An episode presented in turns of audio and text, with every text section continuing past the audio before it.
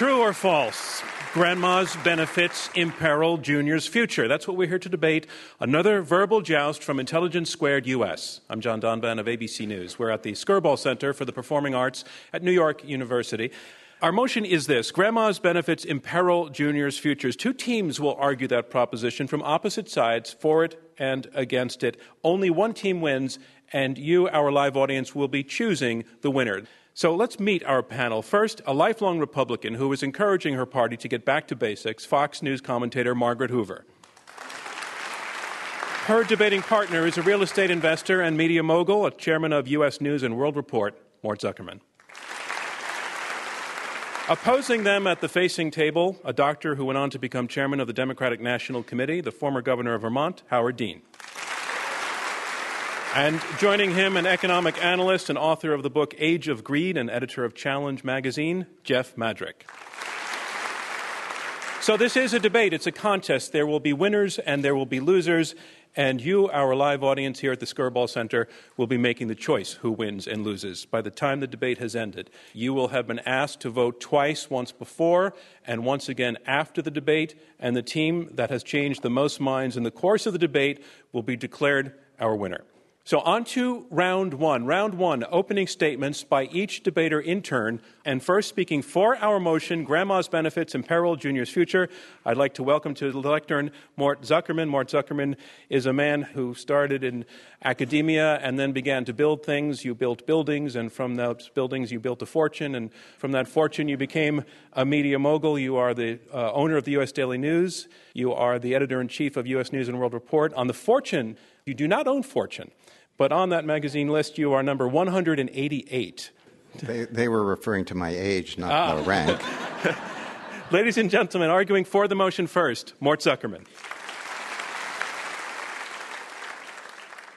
America's uh, in very difficult shape, and the difficult truth that we must face is that uh, we are uh, on the verge of an exploding public sector debt uh, that can have a very, very negative effect on our economic future. As one cynic put it, um, our future isn't what it used to be. Social Security was built, born rather, amid harsh times uh, of the Great Depression, marked by unemployment, homelessness, and even starvation. We then made a deal with the American workers that nobody who paid into the system would be left empty-handed. To this was added Medicare health insurance in the mid nineteen sixties. These initiatives changed the economics of old age. In a mere four decades, poverty rates among the elderly, which had been three or four times that of the general population, fell below the rates for younger Americans. To this day, Social Security still means the difference between poverty and economic security for millions of retirees, children, and many American workers. When Social uh, Security began making monthly distributions in nineteen forty, there were one hundred sixty workers for every senior receiving benefits. Today, there are about three workers, and within two decades, there'll be two. The message could not be clearer. Social Security needs fixing. Social Security taxes have been raised forty times since the program began, most recently in nineteen eighty-three. The initial Social Security tax was two percent, split between the employer and the employee, capped at three thousand dollars of earnings, which made for a maximum tax of sixty dollars. Today, the tax is approximately thirteen percent, capped at one hundred six thousand eight hundred dollars for a maximum tax of thirteen thousand two hundred thirty-four dollars, a multiple of eighty times the original tax. So what is to be done? Despite the natural sympathy for those looking forward to their retirement, we cannot avoid the issue of Social Security insolvency. The greatest risk facing America's fiscal future comes from the projected increases in Medicaid and Medicare spending. Medicaid now pays for both health and long-term care for roughly fifty-five million Americans. The federal government underwrites fifty to seventy-seven percent of the cost, depending on the income level of each state. The basic fact is that the first baby boomer statistically retired on January first of this year, but there are seventy-nine million more of them. Multiply that by estimated annual benefits of forty thousand dollars that they will be receiving, and you're looking at three trillion dollars a year just for that portion of the population. Now, this is a nation founded on opportunity, not entitlement, on thrift, not conspicuous consumption, To keep these entitlements under fiscal control is about keeping the American dream alive. I know the American dream because I'm one of the people who was attracted to this country many years ago from Canada. Today it is Canada's government that has shown best how to manage these kinds of way, these kinds of problems as they work their way through perilous economic times without threatening its future. But much as I like Canada, I don't want my children moving there. Thank you. Ladies and gentlemen, Mort Zuckerman. Our, our motion is Grandma's Benefits Imperil Junior's Future. And here now to speak against the motion, Jeff Madrick. He is the editor of Challenge magazine. He uh, is a thinker and a writer who comes to the topic of economics from the left. His, um, he wrote a book called The Age of Greed, which turns on its head the fictional Gordon Gekko's notion that greed is good because greed is... Uh, greed is not good. Self-interest is okay. All right, ladies and gentlemen, Jeff Madrick. I'm delighted to be here with Mort Zuckerman.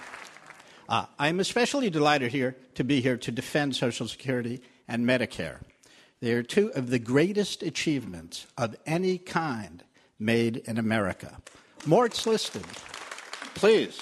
Mort's listed why Social Security is, is so important, how many elderly it keeps out of poverty. Medicare. Think of what the elderly would be doing without Medicare.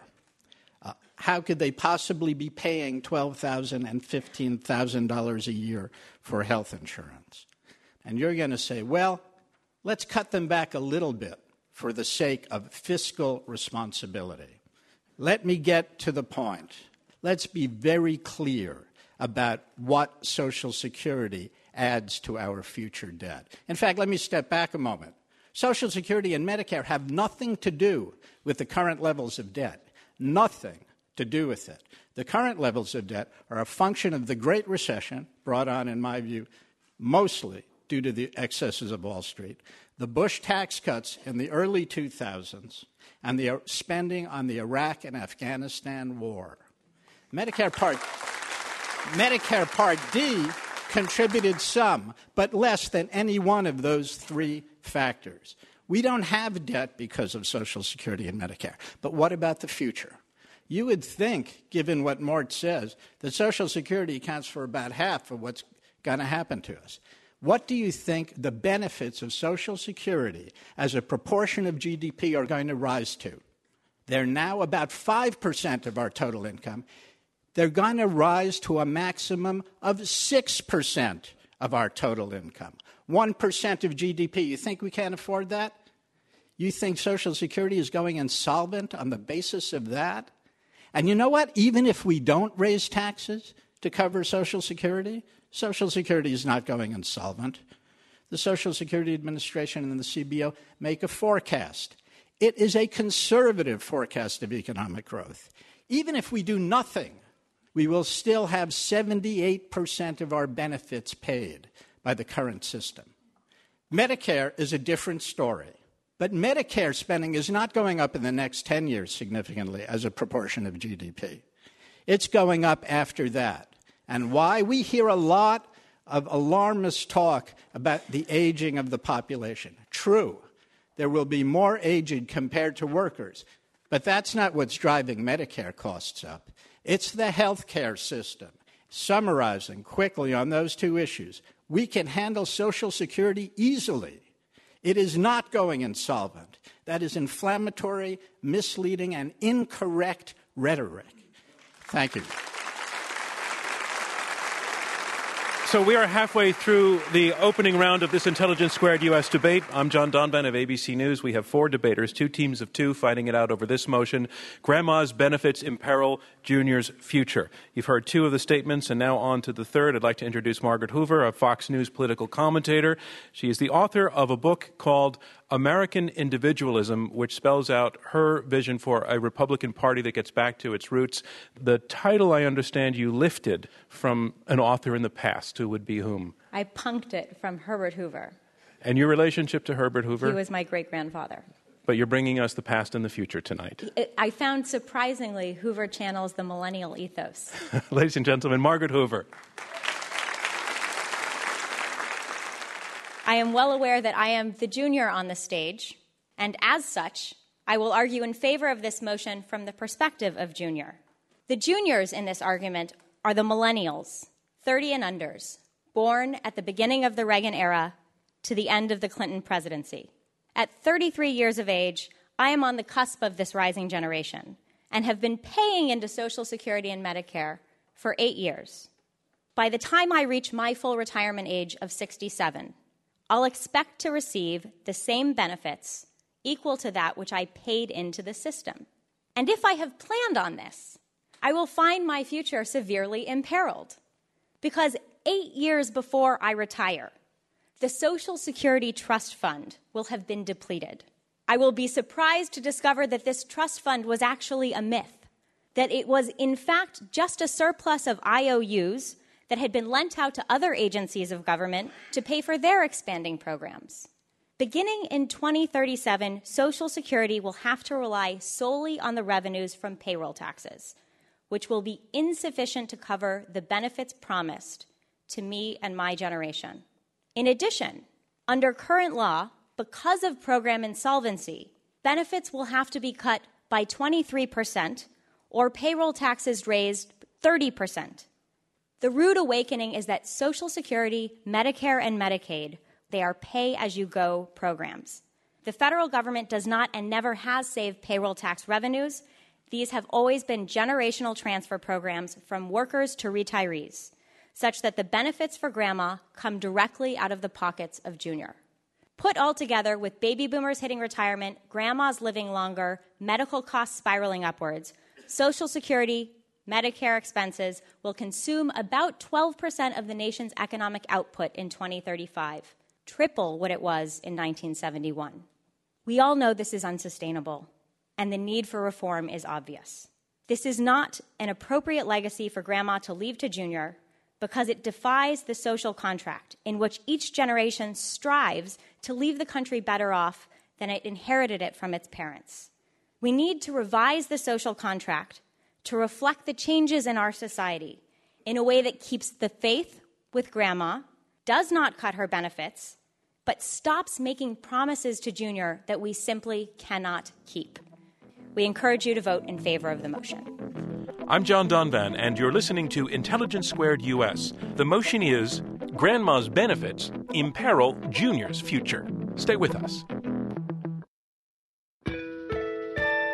I'm John Donvan, and you're listening to Intelligence Squared U S, Oxford-style debating on America's shores.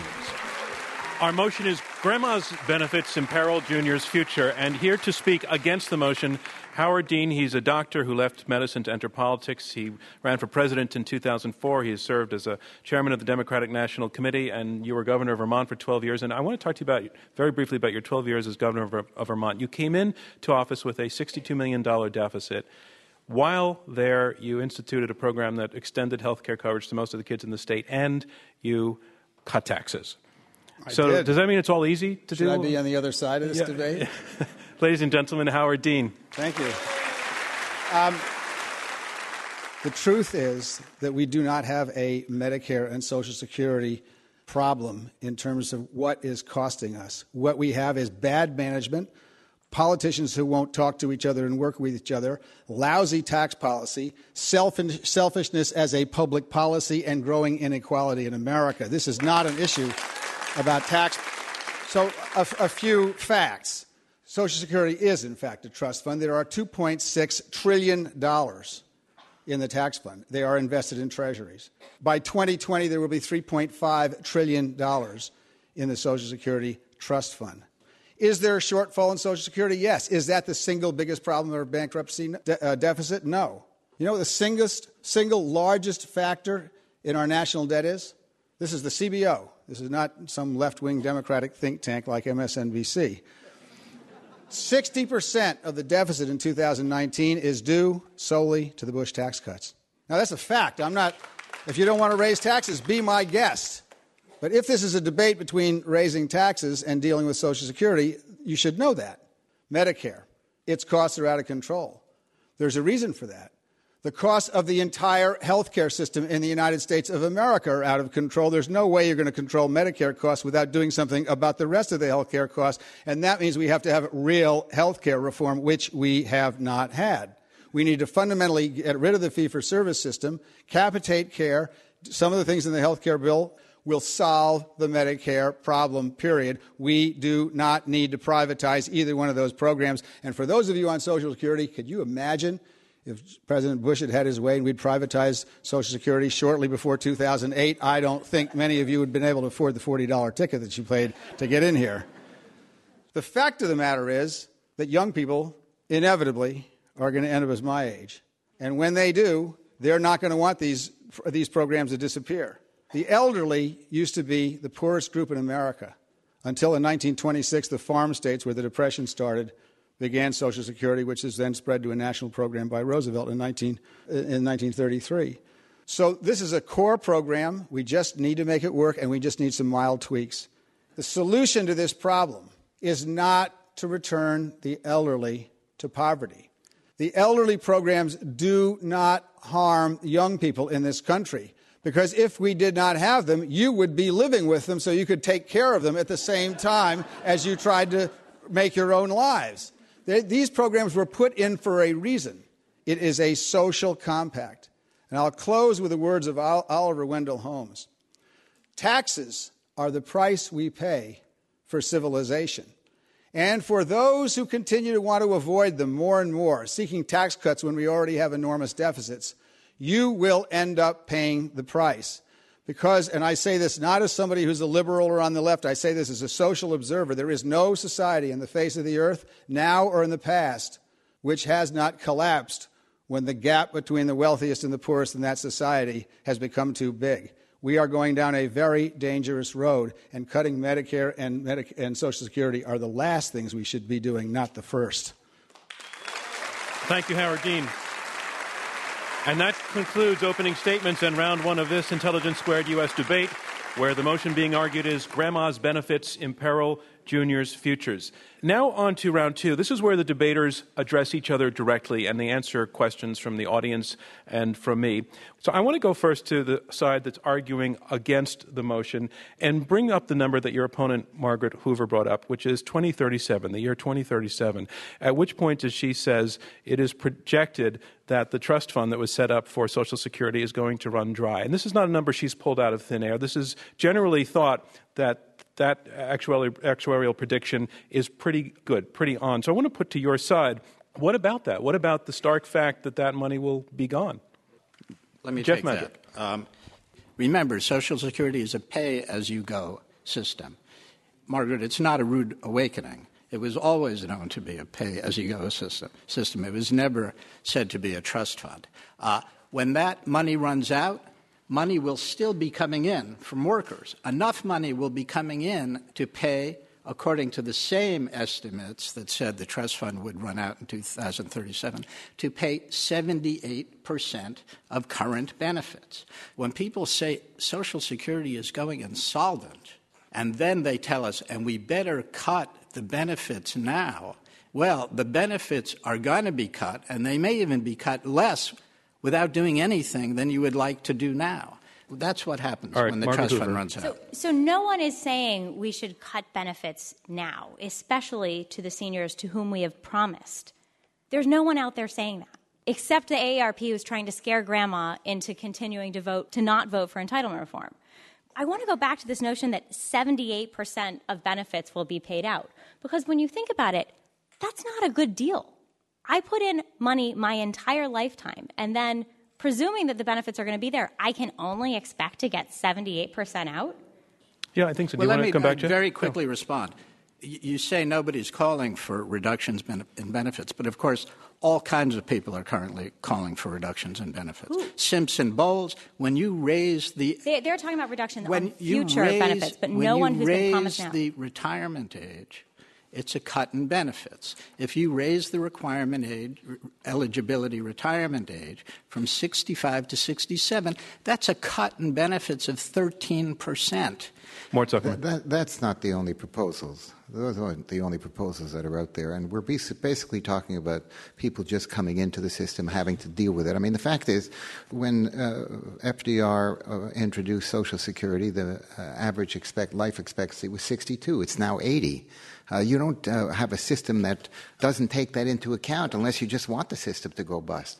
We want this thing to work. If you can guarantee that this thing is going to work by one magical system or another, great. But you can't. Howard Dean. Not, not with all the people who are going to be retiring and the seventy-nine million people who Howard are the baby Dean. boomers. Let me just remind everybody, the question is, do grandma benefits imper- grandma's benefits imperil uh, Junior's future or whatever? The answer is no. They clearly don't. I, I object to Mort's view of even phraseology that the system will go bust. Jeff has said it will not, and Margaret's actually said seventy-eight percent of the benefits is a bad deal, but that is not the same as going bust. Here's what needs to be done. Wealthy pay taxes on their benefits. I think that's a good thing. Those taxes should go back into the Social Security Trust Fund, not go into the general fund. Number two, no matter how attractive they may be politically, do not give payroll tax cuts. That money goes into Social Security. Right now, we're simply adding it to the national debt and then putting it back in the Social Security Trust Fund. Next, we need to have a different immigration policy. For the, all those people who are screaming and yelling about all the immigrants coming in here and screwing up the economy, look at Alabama right now, where the Hispanic population is fleeing, and they are, crops are rotting but in the Howard, fields. Can, can you bring this back to, yeah. the, to the benefits immigrants, system? Yeah. Immigrants, immigrants... contribute greatly to Social Security, and the illegal immigrants contribute greatly to Social Security because they have fake Social Security numbers, and they never get any of that money back, so they actually boost the fund up. It's true. Secondly, immigration built this country because ton- if we have a, if we only have two workers paying for, or three workers paying for what one hundred sixty-eight used to pay for, then let's have some more talented, hardworking people come into this country and stop beating up on immigrants. If anybody in here has Native and blood, American blood in them, they're not an immigrant. The rest of you are all immigrants, and it built this country. Let them keep building this country and keep coming. That will solve the Social Security Trust Fund problem. Margaret, will it? So, so he's just admitted that there is a Social Security Trust Fund problem. Ah. Call it, call it what you will. We had a Democratic president, Democratic control of the Senate, and Democratic control of the House, and we did nothing about these issues. When you can get any kind of mix of politics, I don't care whether they're the Republicans or the Democrats, who can really change what you're talking about changing, the tax rates, the immigration codes, you name it, I'll agree with everything you want to say. But in the meantime, these programs are in jeopardy. And I would therefore say to you, as long as you can sort of hypothesize these unavailable, impossible programs, sure, you can find uh, other ways to solve it. But in the meantime, we're living with these programs. We haven't been able to solve it, and nobody's been able to do it since nineteen eighty-three. Howard Dean. Pro- Here, here's the problem with that argument. I, I, I agree. The programs are in some jeopardy. Why? Because one side of the political aisle wants them to be in jeopardy. They've never liked Social Security. They think the federal government should be drowned in a bathtub. I do not think it's fair to take away Social Security because there is an intransigent group of people in the House uh, who refuse to do anything about it at all. All right, but I just okay, want I, I want to point out that your debate opponents tonight did not take that position. That's true, they, they didn't, but okay. Mort just Thank defended you. them. Margaret Hoover. Straw man. Uh, to answer Jeff's question, insolvency, this inflammatory rhetoric, is not rhetoric that Mort and I made up. Insolvency is the word used by C B O, by actuaries of Social Security, and it refers to the fact that these programs will not be able to deliver on their promises by that year, twenty thirty-seven. Now, with, with Governor Dean, you've agreed that these programs are in jeopardy. To the extent that these programs are in jeopardy, you're then agreeing implicitly with the motion. Did she get you on that? No. What I, no. The, if the argument is here, Social Security and Medicare, grandma's benefits, are imperiling Junior's future, no. The political people class is imperiling Junior's future because we have a lousy group of politicians that can't get their act together. I don't think we should take that out of grandma's hide. What we need is new politicians, not new grandmas.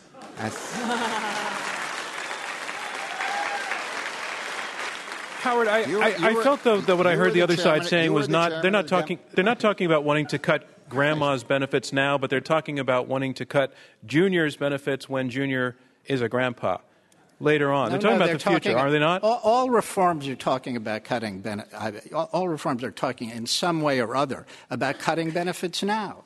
We ra- we've already raised the eligibility age to sixty-seven. That's going to be a thirteen percent benefit cut. And, and, and, and let me talk a little bit about Medicare, Howard's forte, because uh, Margaret brought up the fact that this is some kind of side issue. Why do we think Medicare is going to go off the rails? It's not the aging issue. It's that health care costs are rising very rapidly, and I guess we have to repeat this over and over again. Rising health care costs can undo Medicare and Medicaid, and okay. that is not a side Let's issue. Let's bring Margaret in. Mar- Margaret Hoover. Uh, I agree with you. I believe we agree with you that rising health care costs are are very, very important and one of the driving co- driving predictors in long-term spending. The issue here, though, is about benefits. And Medicare and Medicaid are health care benefits. And to the extent that health care costs are careening out of control and must be reformed, this is, again, an implicit affirmation of the motion. I, I would disagree. I, I think, I think, in fact, you just affirmed our side of the of the motion, which is the negative side. The, the fact is, it isn't the benefits; it's the system. If you capitated They're everybody's the same ca- thing. No, if it is certainly not the same thing. What I get in benefits has nothing to do with how I pay for those benefits. The problem is not the benefits that grandma's getting. You have to get rid of the fee-for-service system. We're not talking about cutting benefits Mort- because benefits are not the problem. It's the way we pay for health care. Mort Zuckerman. Yeah, no, but what you're saying, if, if the current system, and I couldn't agree with you more about uh, uh, the fee-for-services because it's counter to everything you wanted. You get you you pay for more, not for better in that system, and I agree with that, okay? All I'm saying to you is that it is almost impossible for me to imagine that you're going to change that, at least within my lifetime and maybe within the lifetime of Junior. If All right, I'd like have... to go to some questions from the audience now. And remember, um, when the mic comes to you, please stand up and state your name. My name is Mark Fair Turner. Uh, I think tonight uh, and every night when you turn on the uh, tube, you can see that we have the intelligence to have this debate, but I believe our politics dummy us down. So my question is, is there a play on history going on here? In nineteen eighty, during the Reagan Revolution, after there was a discussion about Social Security, by nineteen eighty-two, the public had spoken, many grandmas and grandpas voted, and it got Reagan and Tip O'Neill to sit down. So maybe we should expand the table and have more juniors at the table to see if, in fact, they'll channel the past and, and go for politicians who promise us a pot, a chicken in every pot and a car in every garage. Okay. I don't think they'll All right. go for that. You were good at the question, Thanks Mark. Thanks for the Hoover reference. Too, yeah. uh, you know, I couldn't agree with you more. Juniors do need to be part of this uh, debate, and the one thing that really characterizes the millennial generation is a desire to be part of the solution. But I will say, when we talk about this compromise that happened with Tip O'Neill and Ronald Reagan in nineteen eighty-three, we have to remember, too, they were months away from seniors not getting their benefit checks. So one of the things I worry about is that politicians need their le- next election to be hanging in the balance before they can actually be mobilized to do anything. Um, the woman in the green sweater is standing up. Hi, my name is Chloe Heinz, and I was just wondering if we could elaborate a little bit on what it would look like if we were creating healthier seniors. Uh, if the people who are my age and Margaret's age and under the age of the, the beneficiary um, line, what that what those benefits would look like, because I feel like the pool would be depleted at a much slower rate. If you let, let, uh, let me okay, let, uh, well, I mean, the fact go. is, healthcare has improved dramatically, and that's why longevity has improved so dramatically. So we are, in fact, seeing a totally different aging of the population. Uh, the original idea of, of healthcare was not necessarily to, uh, I mean, of a Social Security was not necessarily to provide retirement income for people to the ages of ninety, whatever that that um, new longevity will take us to. When that was passed, as I said, the median age was sixty-two. Well, we're now at eighty. Howard, There's you... nothing wrong with taking that into account. I, I, okay. John, um, can I say something? Yeah, Jeff. Yeah. Uh, I, I, re- I really hope the the debate and what you take away from it can stick to the facts. Yes, there is greater longevity. As big a problem for the Social Security system has been the fact that wages haven't grown and that there's inequality in America. When wages don't grow, people put in f- less money into the Social Security system. Even saying that, however, let me repeat what I said at the outset. Social Security is going up from five percent to six percent of G D P. Merely by eliminating the cap, we would not have any deficit in the future. Margaret. I, I just, I, you know, six percent of G D P is, is more than eight hundred billion dollars, less than nine hundred billion dollars. That's not nothing.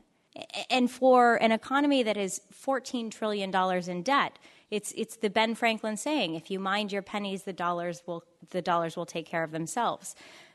Ma'am? Um, yes, my thanks. name is Barbara Title. Up until ten years ago, the uh, age where you could have earned unlimited earnings and still collect unemployment was seventy. Ten years ago, they reduced that. Why? It was just one of many reforms that have reduced Social Security benefits. People keep talking about the Reagan-O'Neill agreement. The Reagan-O'Neill agreement cut benefits. In, the, okay. in that period, fifty-two percent Social Security replaced fifty-two percent of pre-retirement income. So you're saying it's and a little bit. It's a, it's a, four, this is an average number. Jeff, you're saying it's a little dose of what this side is recommending be done. It's a little dose. Uh, yes, it's a little dose of what that side's recommending. Is that uh, brought to your side fairly? Yeah, I, I, what seems to be agreed upon here, and what Jeff just said too, was that the fix is easy. We know what the fix is. But then if we agree that there needs to be a fix, we agree that there's a problem, and we agree that grandma's benefits are imperiling Junior's future. Well, let me, if I may, Howard we Dean. agree that there needs to be a fix, and we agree that there is a problem. But the problem is not grandma's benefits. It's the idiots in Washington that won't fix it. And we should not cut grandma's benefits because we have an incompetent political class. That's what we need. Let's, let's not reframe this thing. This is not about grandma's benefits. It's about getting people who will get stuff done in Washington and cut out the nonsense. I'm John Donvan, and you're listening to Intelligence Squared U S, Oxford-style debating on America's shores. The motion is, grandma's benefits imperil Junior's future. Stay with us.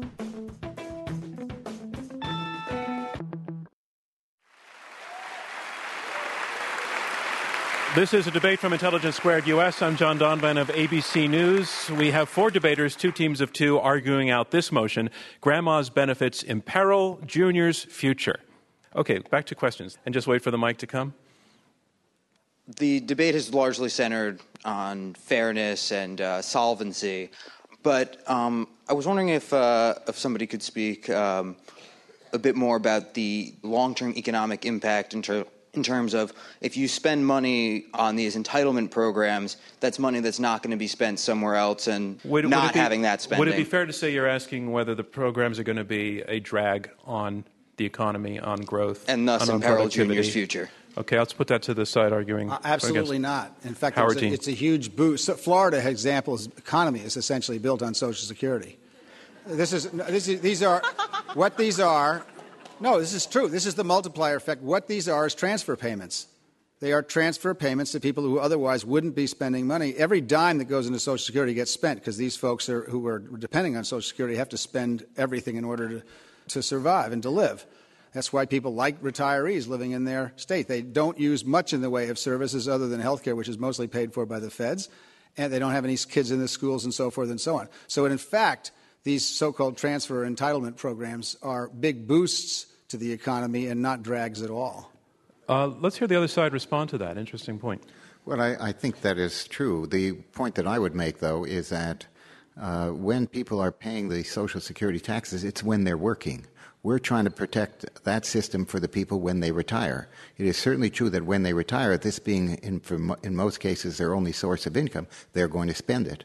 And I'm just as happy to have people, when they're working, contribute more to the system to make sure that it is viable. Okay. If you can stand up. Um, Hillary Cecil Jordan. Uh, my question is, you seem to all agree that what's germane to the debate is politics not working. And I just wonder, and this isn't going, I don't think, too far from the debate, are politics as intransi- intransigent as the healthcare system? And what do you suggest be done? Everybody blames everything on politics. does well, the reason I think any... that's a relevant question is because, Howard, you, you have made the case repeatedly, and, and you also, Jeff, that there need to be basic changes in the way we do things. And um, Mort keeps coming back saying that would be great if we could do that, but he's saying it's politically impossible. So th- that's kind of a little bit of a strike against your position if Mort is right, that the things you're talking about just can't be done politically. So can you take that on? But, you know, the things Mort is talking – I mean, is Mort just throwing up his hands and going to go back to Canada? The things that Mort is suggesting be done can't be done politically either, as far as I can hear. If he has any solutions for this that are politically viable now, more politically viable than our side, please speak up, Mort. Here's your chance. Well, I, I do think that uh, the notion of changing fee for services, which I'm totally in favor of, or trying to get uh, a cap on medical tort liability, which I'm totally in favor of, I can't imagine how that's going to happen for a very long time. What it will take to answer the question is political leadership. And that's what we don't have and haven't had for years, who really people who really want to address this because they feel they're going to lose votes in one place or another. And that's the sad part of it. We have a system. In Canada, for example, they're doing it very differently. Margaret. Uh- So, and we agree in, in many ways on what the problems are. Fee-for-service. Governor Dean agrees with us that fee-for-service is a problem, though we have dramatically different ideas about how to address that. And I, I think you're right that our politics have, have become so polarized that you cannot simply come to the table admitting that there are going to be principled differences and figure out how to work it out. And the political game and the bomb-throwing has made touching Medicare or Social Security a third rail for anyone who tries to take it on. Look what's happened to Paul Ryan, who puts forth a plan that you might not like, but he puts down a plan that goes to the trouble of getting it scored by C B O. And the next thing we know, there's a, you know, a, a commercial of him throwing grandma off a cliff. How, Howard Dean. That's nuts. Well, actually, I thought that was fairly accurate. No, I'm sorry. That's part of the problem. I'm trying to stifle my partisan side here. Look, um, I, I'm, I'm ba- by nature um, optimistic, and I agree that the, we can discuss for a long time what's the matter with the political leadership. I do think elections have a way of eventually fixing that problem. I think the private sector is going to do it, and I'll tell you why. Because of the Obama health care plan, which I was not a big supporter of, but which does have some good things in it, there is a real opportunity in the private sector, and I'll tell you what it is. If you have a totally vertically integrated system like Kaiser, for example, or Geisinger, they can now sell their product outside an insurance agency. When they go on the exchanges, which are going to be in place in two thousand fourteen, you are now going to have people competing with insurance companies to keep prices low. The other great thing about this bill is the exchange is basically a transparent way of buying insurance. Private, the Democrats go crazy when I say this, but the truth is small business is going to dump all their people into the exchanges. That is a great thing because now individuals are going to go into the marketplace and choose their own insurance with some government subsidy. Okay. And an integrated system will beat an insurance company every single time. Let me go to the front row for this gentleman I passed over before. Um, hello, my name is David, and I believe I fit into the junior generation. And I was just really worried about a statistic that Mister Um, Madrick brought up. He said that when I retire, so like when I'm seventy-five or whatever, when I qualify for Social Security. Um, if, I will... if, Mort, uh, if Mort and Margaret get their way, you probably won't get Social Security until you're seventy-five. All right. Well, um, uh, when I that do get my Social Security comment. payments, I was told that I would only get seventy-eight percent, I believe it was, of my benefits. But when you subtract, when you deduct basically all the expenses I would normally be paying when I'm receiving one hundred percent of my benefits, how much would I have left of that seventy-eight percent? Well, I agree with that. That's why I think we do have to raise taxes and get up, get it up to one hundred percent. I'm not sure our opponents are talking about maintaining the same level of benefits. I think they are talking about reducing well, those let, benefits. I mean, that, that, that sort of does get to the bottom line. Are you talking about maintaining the same level of benefits that we have today? Absolutely. You, Without you question, I'm, nobody suggested cutting the benefits. Uh, frankly, if there would be any benefits cut, I would cut them for the for the well-to-do. But on all the other benefits, absolutely not. What we're trying to do is to make it possible for us to afford to continue to paying those benefits. And so I'm just going to go to one issue because this is a chance for me to say it, even though it's not relevant. Um, Bill Clinton has a wonderful idea for how you deal with uh, health insurance, private health insurance, where in most states, one or two companies really dominate the entire health insurance in that state. He said, you just put in one line into their policies, mandate it, that eighty-five percent of the premiums they receive go to health care benefits, and the rest of it, only the rest of it, can go to promotion and profits. And he said, you'd have a major improvement in that. Well, fine, I'm ready to sign on to that. When I'm president, the first appointed Canadian Jewish president, I'm willing, I'm willing to sign that legislation. We're going to take one more. Hi, my name is Deanna Oliver. I'm a student at N Y U. I have a question for you, Governor Dean. In the introduction of your opening statement, you claimed that there isn't, in fact, a Social Security trust fund problem. However, it, there's a problem with political collaboration and our economical stance right now. So if we are to lack progress in either of those areas, which both sides have agreed to, and private sectors don't act on the opportunity which you claimed in your last response, does that mean that the future of the millennials will, in fact, be at risk? I don't think so, and I'll tell you why. I think the millennials are – people have often asked, should we have term limits in the United States Senate? I said, no, but we shouldn't allow anybody over fifty to serve in the United States Senate. That would solve the problem. You guys are – you've elected your first president, and now you're going to eventually take the reins of power. You are not a confrontational generation. You focus – there's much less ideological bandwidth among your generation than there is in mine. The political class is always the last to get it.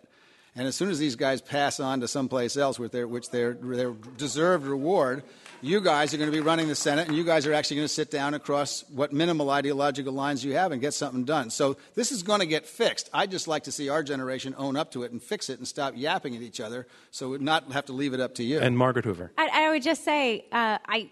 on the one hand, I completely agree with Governor Dean. On the other hand, you're the one who just said Paul Ryan pushed Grandma over the cliff. He so did. You've resembled, but you're resembling this uh, this partisanship that is polarizing the debate and not letting us get to the solution that millennials are trying to get to. And um, and that concludes round two of this Intelligence Squared U S debate. And here's where we are. Um, we're about to hear closing statements from each debater in turn. The closing statements will be two minutes each, and remember how you voted before the debate, because immediately afterwards you will vote again. So this is their last chance to change your mind. So on to round three, closing statements. And first to speak against our motion, which is Grandma's Benefits Imperil Junior's Future, Jeff Madrick, author of The Age of Greed, The Triumph of Finance, and the Decline of America from nineteen seventy to the Present.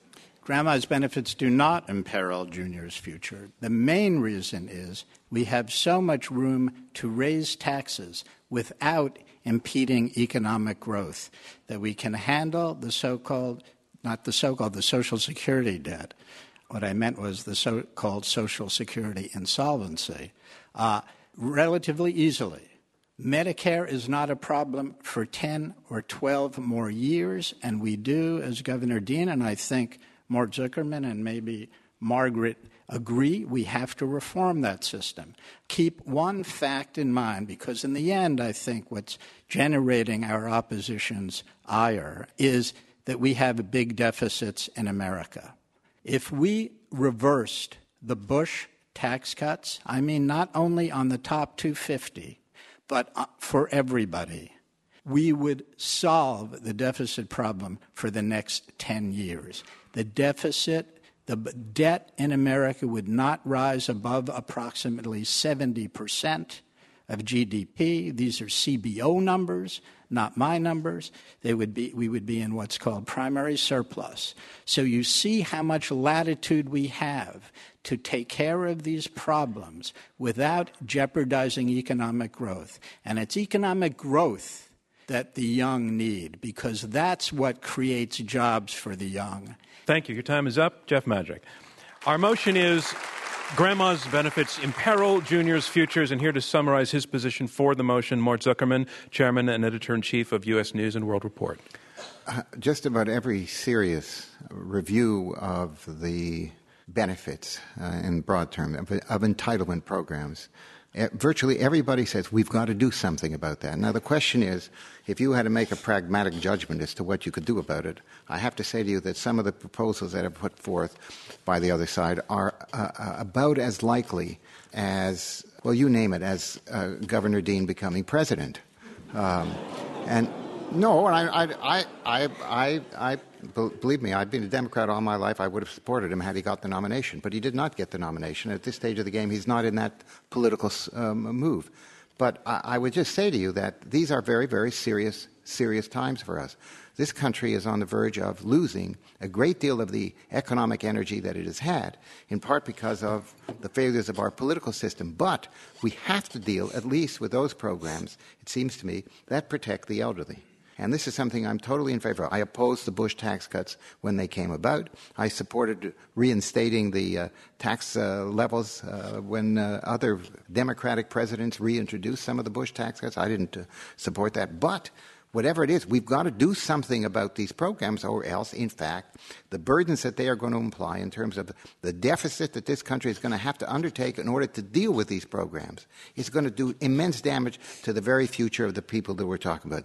We call them junior, but I'll tell you what, whoever they are, they, their cohorts, their, their younger siblings, their older siblings, they're all going to pay the price, and it's going to be a huge price in terms of what their future is. So my view is take the most, in a sense, the simplest way to solve it, even though there are other solutions. I don't disagree with that. That's much more difficult to do. I hope we can reform the medical Thank you. system. We Mort have Zuckerman, to do that. Your time's up. Thank you. Our, our motion is Grandma's Benefits Imperil Junior's Future, and here to summarize his position against this motion, Howard Dean, former chairman of the Democratic National Committee and longest-serving governor of Vermont. Well, first of all, let me say we're going to take this fight to North Carolina, and then we're going to Michigan, and then we're going to South Carolina, and then we're going to... Oh, pardon me. Excuse me.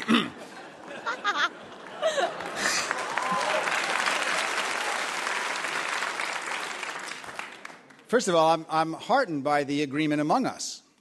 Uh, I, we've really put up a lot of the positions that I think if, if the four of us could sit down for four and a half hours, I bet we could solve all these problems as long as we didn't have any problems like the Senate and the presidency and the House to interfere with us. And what is standing in the way of the problem? Is it grandma's benefits or is it a political problem? This is not a benefit problem. This is a governmental failure problem and an economic failure problem. So we have a broad agreement and some disagreement about how we can fix these problems, but we don't have to go through those because there's so much agreement here. So I conclude that grandma's benefits do not endanger Junior's future.